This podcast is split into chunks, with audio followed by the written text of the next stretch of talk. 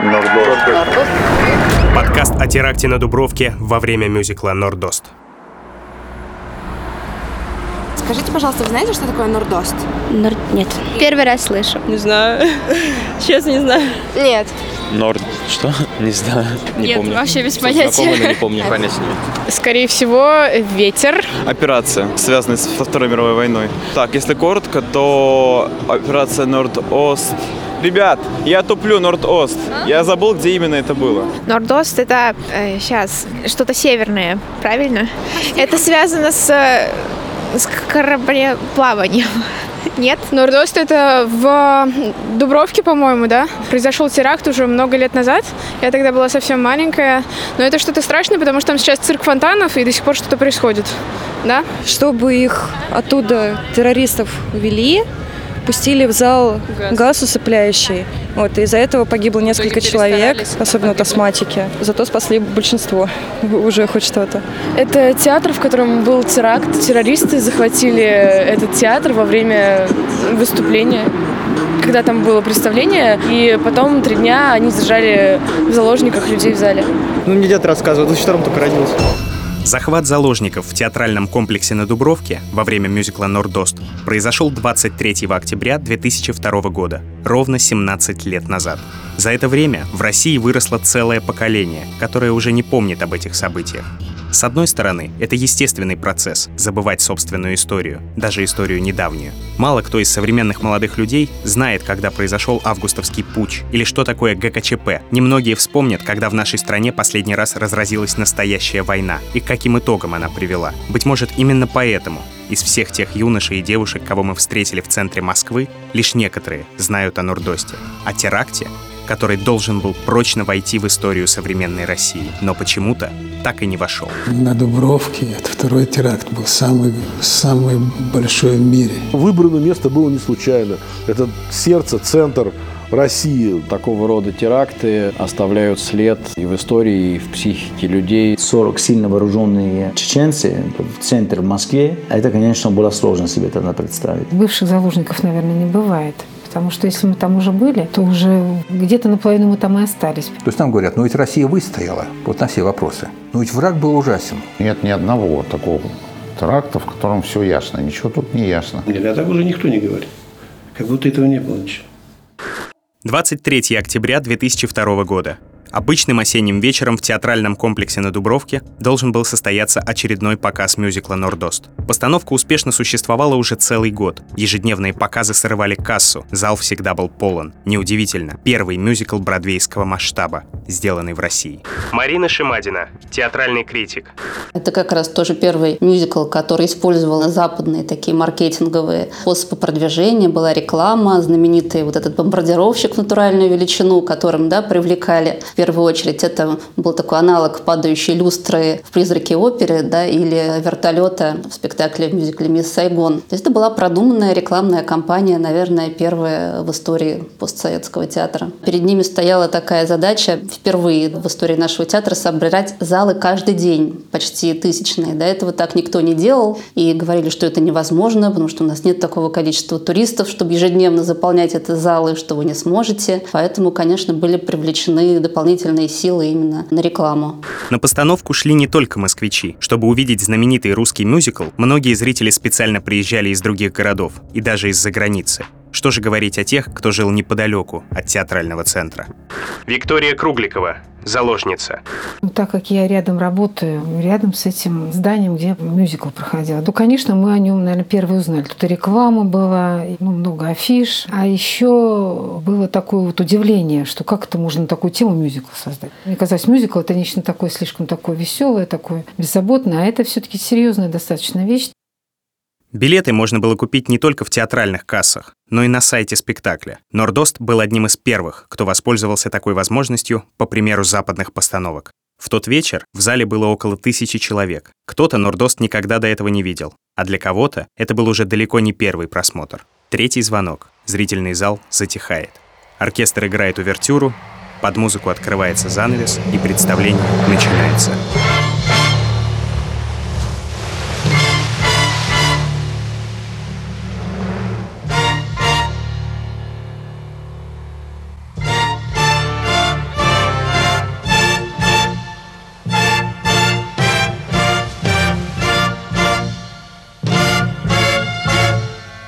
Первых же дней показа пресса закрепила за Нурдостом звание первого российского мюзикла, хотя и в России, и в Советском Союзе были постановки, которые внесли огромный вклад в развитие этого жанра. Марина Шимадина, театральный критик. Тогда он только зарождался, потому что до этого были музыкальные спектакли, рок-оперы, да, отдельные, как «Юная авось» в Линкоме, была «Орфея Вредика» Журбина. В Театре Моссовета шел уже, по-моему, да, «Иисус Христос суперзвезда», но это были отдельные постановки в отдельных театрах, а мюзикла как спектакль стационарного ежедневного показа тогда еще не было. Ну, вот появился первый в России мюзикл «Метро» в Театре оперетты, но он тоже шел в репертуарном театре блоками, а вот такая бродвейская система, она была впервые опробована в Нордосте. Елена Богданович, хореограф-постановщик мюзикла «Нордост». История именно культуры мюзикла в России, она очень специфична, потому что первый мюзикл, который был, на мой взгляд, который был мюзиклом, это «Юнона Авось». Его поэтичная форма, удивительная режиссура и музыкальное оформление, оно э, не называлось словом мюзикл, но вот это соотношение текстов, э, вокала, хореографических номеров, оно вот именно существует вот в таком жанре. По крайней мере, создатели «Нордоста» опирались на обширную историю советских постановок. Алексей Иващенко, соавтор и продюсер мюзикла «Нордост».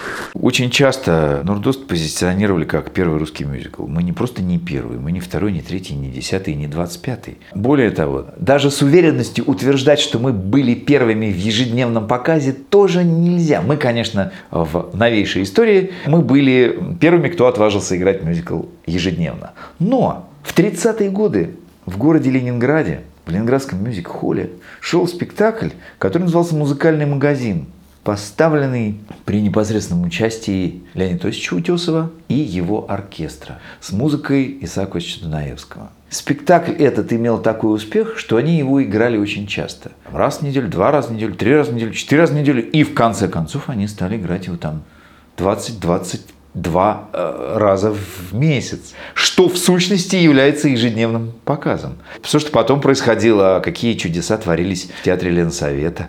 Украшение строптивой с музыкой Геннадия Гладкова. Это просто блистательный мюзикл высочайшего уровня.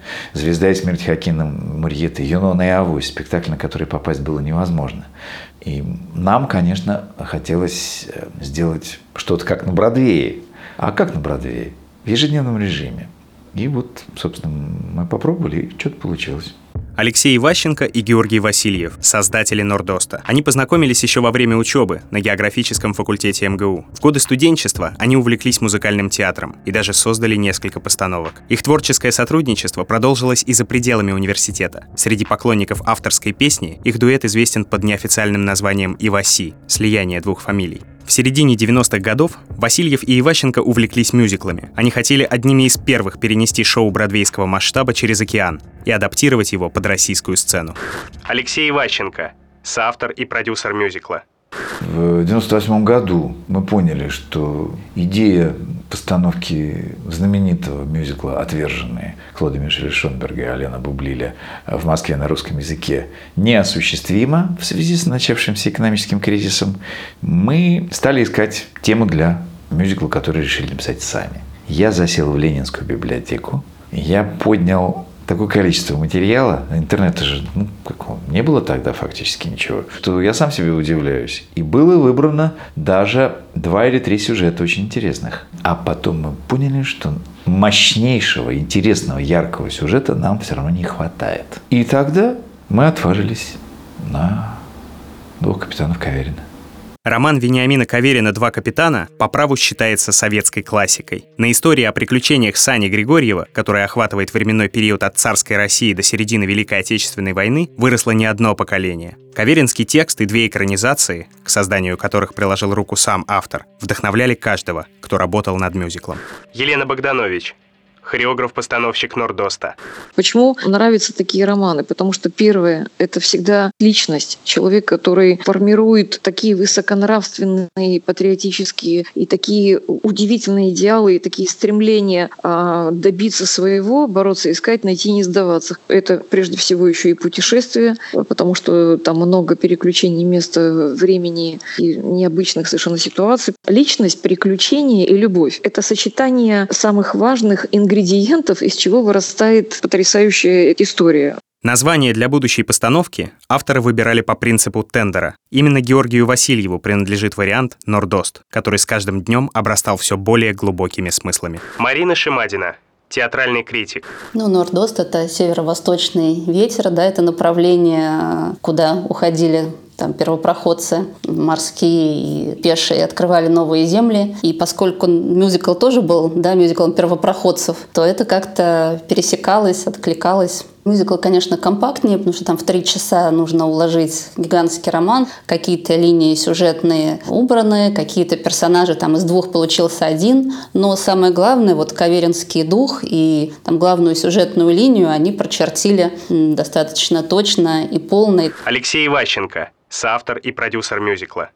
Главное – это действие. Это удивительно, но если номер тормозит действие, то он тормозит действие только в том случае и в том месте, где этому номеру позволяет это сделать режиссер или продюсер. Когда они понимают, что здесь, да, здесь должна звучать музыка, здесь ничего не должно происходить, здесь должно что-то такое открыться через музыку.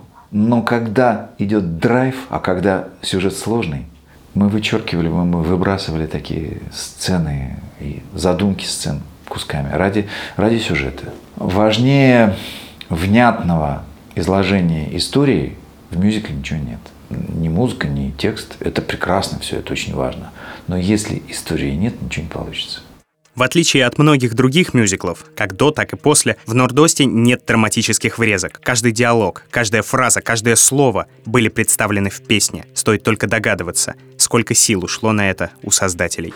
Марина Шимадина, театральный критик. Нордост — это мюзикл авторский. Такого вообще не бывает, потому что обычно работает над мюзиклом большая команда. Да, это либретист, это композитор, это режиссер, это продюсеры и так далее. А здесь вот эти четыре как бы, важнейшие позиции занимали два человека. Алексей Иващенко и Георгий Васильев, которые делали все это сами. Сами написали либретто, музыку, да, мы сами спродюсировали и поставили. То есть поэтому он получился на удивление цельный, да, где не было вот что что-то перетягивает там одеяло на себя, а где все части спектакля, они работали на общий смысл, на общую, на общую идею и были вот удивительно гармоничны друг с другом. Они сами, можно сказать, горели этой мечтой. Это мюзикл, который был ну, действительно сродни э, там, каверинским первопроходцам, да, которые открывали новые земли, а тут они открывали новый жанр и тоже шли в неизведанное. Это тоже они были такие два капитана, которые значит, шли вперед и заражали всех именно своей вот этой мечтой совершить нечто необыкновенное, то, чего раньше не было. Елена Богданович, хореограф-постановщик мюзикла «Нордост». Такого спектакля больше в моей жизни никогда не было. Я потом очень много делала мюзиклов с разными режиссерами. Но представьте себе, что два автора, Георгий Васильев и Алексей Иващенко, сами сочинили и текст, поэзию, соответственно, и музыку, и при этом сами являлись постановщиками. Вот такого нет нигде и никогда. Нет такого прецедента такого. Когда основная часть либретто и музыка были готовы, создатели начали подбирать актеров. Марина Шимадина, театральный критик. Были драматические артисты, которые как-то пели более-менее, были артисты музыкального театра, и нужно было их собрать вместе и свести какую-то более-менее однородную команду из них. Поэтому там я знаю, что были очень долгие тренинги, все проходили, которые именно ну, учились петь в мюзикловой манере, там, петь, танцевать и играть одновременно. Все это тогда было это невероятно оказалось сложным. Алексей Иващенко, соавтор и продюсер мюзикла.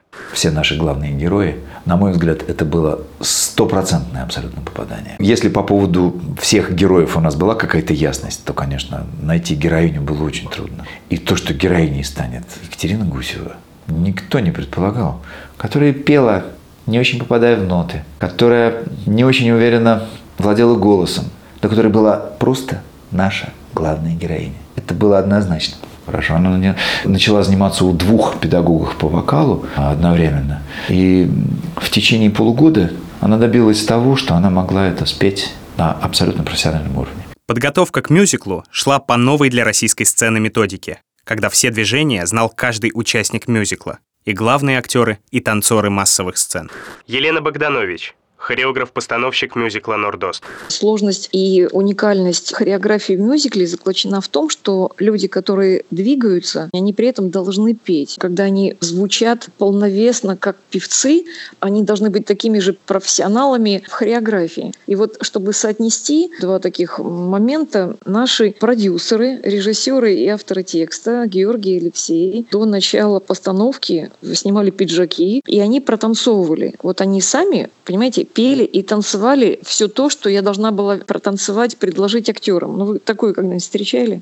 Этого никто никогда не повторил. Марина Шимадина, театральный критик. Это тоже была такая оригинальная хореография. С одной стороны, вроде бы выдержанная, как в бродвейских мюзиклах, но сам характер движений, он был как-то очень русифицирован, если можно так сказать, с какими-то интересными придумками. Допустим, все помнят это степ на лыжах. Это можно было придумать как. И, допустим, стомп, этот секретарш, который на письменных столах своих отбивали ритм. Ну, то есть были такие очень интересные фишки, найденные, ироничные, которые придавали спектаклю такой шарм нестандартности. Да? То есть это нестандартная такая бродвейская хореография, а вот с какой-то изюминкой в каждом номере почти. Чуть ли не главной находкой мюзикла стали дети. О юных исполнителях критики отзывались с восторгом, а настоящей звездочкой была Кристина Курбатова. Владимир Курбатов, отец Кристины. Когда началась подготовка Нурдоста, везде были расклеены, призывали приходить на просмотры. Она пошла на кастинг, прошла практически все туры. И на последнем туре ей вроде сказал, ну не подходит. Ну, она немножко расстроилась, уехали домой. А через день позвонила детский педагог по вокалу. Сказала, так, тот человек, который был преподавателем, он ничего не понимает. Кристина нам очень нужна, все, возвращаетесь. Алексей Иващенко, соавтор и продюсер мюзикла. Представьте себе огромную, почти трехчасовую, там даже больше, чем трехчасовую махину музыки и текста. Несколько десятков взрослых актеров, десяток детей, которые собираются в погожий летний день в фойе для того, чтобы впервые под фортепиано сыграть этот спектакль от начала до конца. И взрослые и дети шли к этому дню долго. Они учили материал, они репетировали какие-то танцы, репетировали мизансцены, они репетировали входы и выходы. И вот мы решили впервые посмотреть, что из этого получится. Владимир Курбатов, отец Кристины. Ну, у них там репетиции были достаточно сложные, у них там не было поблажек, у них там не было любимчиков. Все занимались на репетициях поте лица. Театральная компания была хорошая, веселая, дружная. На главную роль, тем более на премьеру спектакля, ее поставил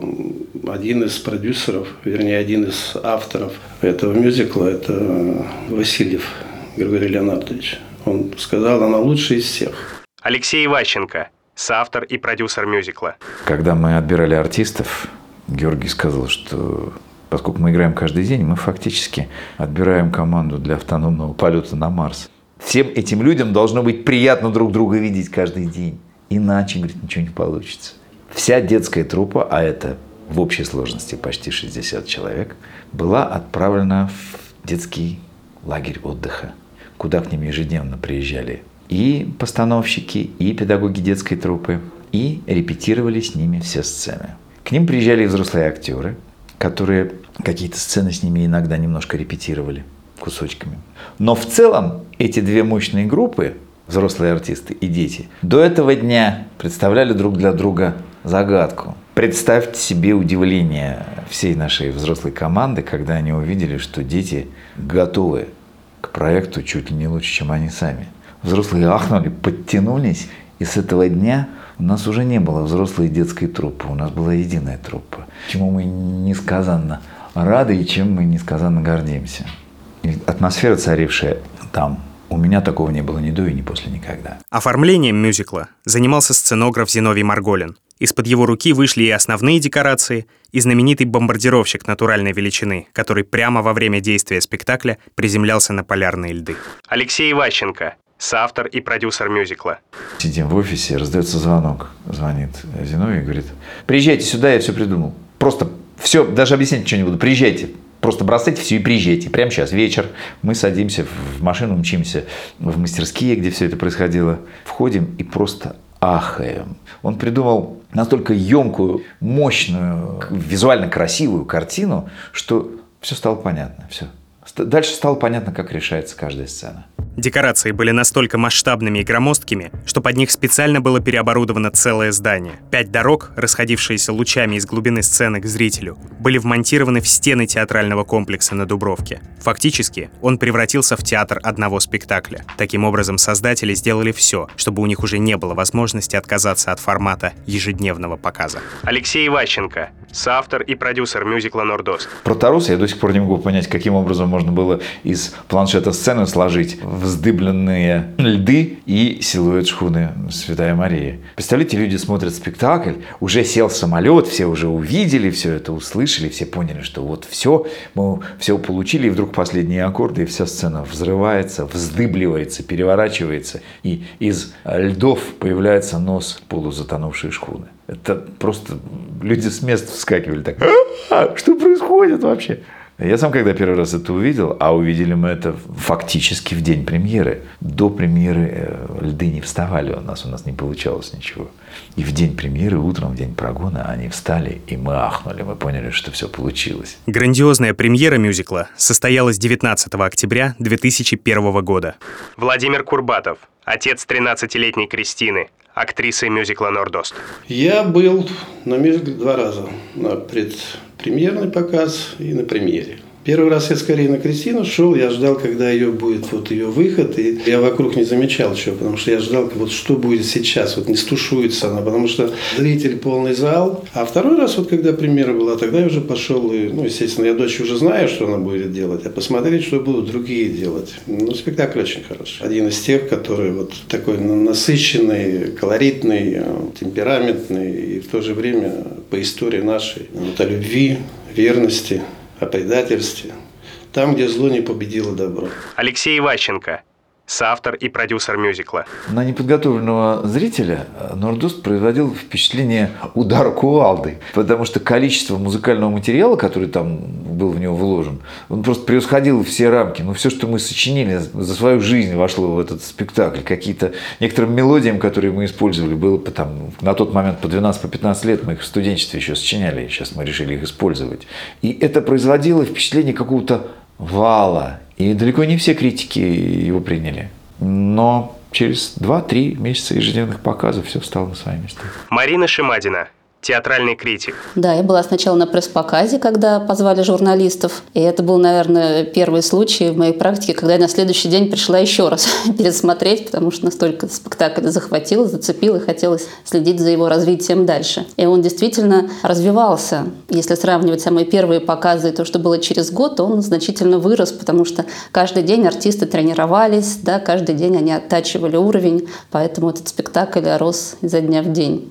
После премьеры начались трудовые творческие будни. Создатели и продюсеры спектакля следили за каждым показом, сохраняя высокую планку мюзикла. А артисты все крепче дружили и сближались. Владимир Курбатов, отец 13-летней Кристины, актрисой мюзикла «Нордост». У Кристинки была такая детская или театральная кликуха там внутри этого. Трезорка на границе. То есть она, когда ее время выхода на сцену, она подходила к сцене и стояла за кулисами, чуть ли не ждала, вот, чтобы сразу сейчас прям рвануть на сцену и сыграть свою роль. А теплые отношения были у нее практически со всеми ребятами были очень теплые отношения. По-детски там уже заигрывали, потому что все же уже 13 лет. Но наиболее теплые, по всей видимости, это вот уже последние, там, может быть, месяцы. Это вот с Арсением Куриленко.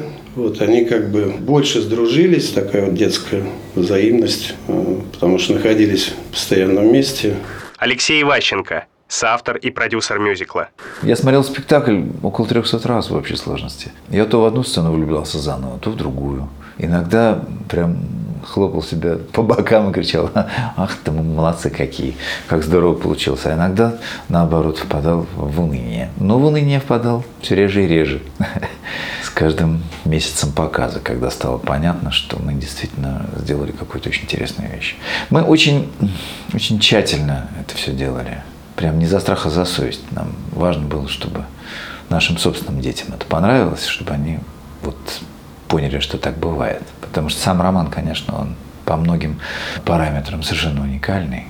Просто удивительный. И по занимательности, и по, в общем, педагогическому воздействию, безусловно. И так хотелось, чтобы вот эта вот энергия в нем заложенная, она проявилась в нашем спектакле. И, ну, в общем, как показало время, это удалось.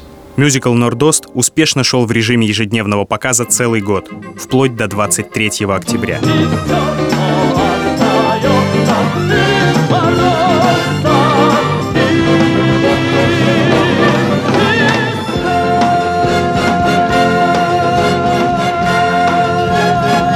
На арии Сани Григорьева занавес закрывается и заканчивается первое действие – антракт. Зажигается свет, зрители выходят из зала на перерыв. Ирина Фадеева, заложница. Ничего не предвещал. Мне кажется, что в тот момент, наверное, я была больше в ощущении того, что мы всей семьей, и мне хотелось скорее всех буфет, угостить. У нас было три девушки, получается, и Ярослав один мужчина. И надо было разделиться вот по туалетам по этажам. Я говорю, сын, ты здесь останься, а мы пойдем наверх. И вдруг он такую фразу мне сказал, говорит, мам, ну как же так, я один останусь. Я так еще засмеялась. Я еще поднялась по лестнице, а он стоит внизу, он вроде смеется, улыбается. И он так сказал, ну как же я один останусь. Но в антракте было, знаете, какое-то такое вот странное ощущение, что ну, вот девушки, они были в цивилизованной одежде, в джинсах каких-то там. А потом мы видели, что вот они были вот в этих вот хиджабы, это одежда темная. Виктория Кругликова, заложница. Было очень много женщин в такой мусульманской одежде, что ли, национальной. Лица были открыты, открыты, но они были в черном, в таком вот, как они ходят, в траурном или в как очень много. Молодые женщины, причем такое количество было большое. Я еще так подумала, думаю, как-то странно, делегацию что ли какую-то привезли.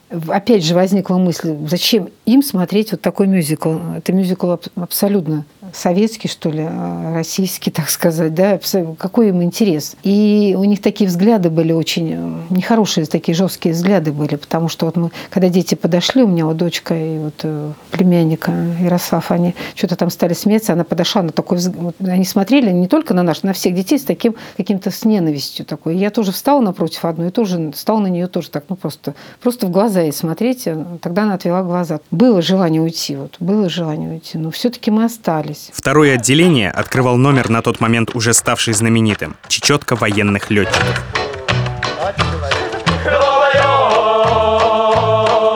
Ирина Фадеева, заложница. Мы сидели с краешку, вот так получается, и с нами была боковая дверь. И те, кто опаздывали, не заходили туда. И вот последнюю пару я запомнила. Они опоздали и зашли с таким смехом. Я еще на них так грозно посмотрела. Ну что же вы мешаете смотреть представление, уже сядьте. И мы стали смотреть второе отделение. Буквально, когда уже стали входить вот эти девушки, я думала, опять кто-то опоздал, опять будут мешать смотреть. То есть вот опять не было вот еще понимания что уже все, уже беда. Внезапно на сцене, в одном ряду с летчиками, только что отбивавшими чечетку, появился человек в камуфляже и с автоматом. Давай, давай!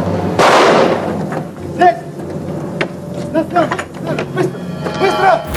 Когда прозвучал одиночный выстрел, здание театрального комплекса на Дубровке вошло в историю, как место одной из крупнейших атак с захватом заложников в России и в мире. На 57 часов люди оказались отрезаны от внешнего мира. Над подкастом работали. Сценарий Дмитрий Лебедев. Звук Евгений Дударь. Расшифровка Вера Едемская и Анна Кольцова. Продюсер Кристина Крыжановская. За помощь в создании подкаста команда выражает особую благодарность Сергею Николаевичу Карпову.